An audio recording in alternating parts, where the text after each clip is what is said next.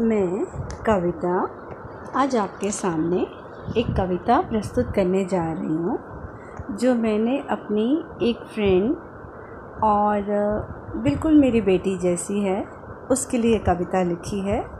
आशा करती हूँ आप सबको पसंद आएगी।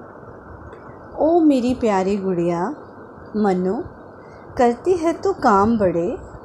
इनाम मिला तुझे तेरी मेहनत का। खुशी का एहसास हुआ मुझे। करती हूँ हरदम मैं बात तेरी।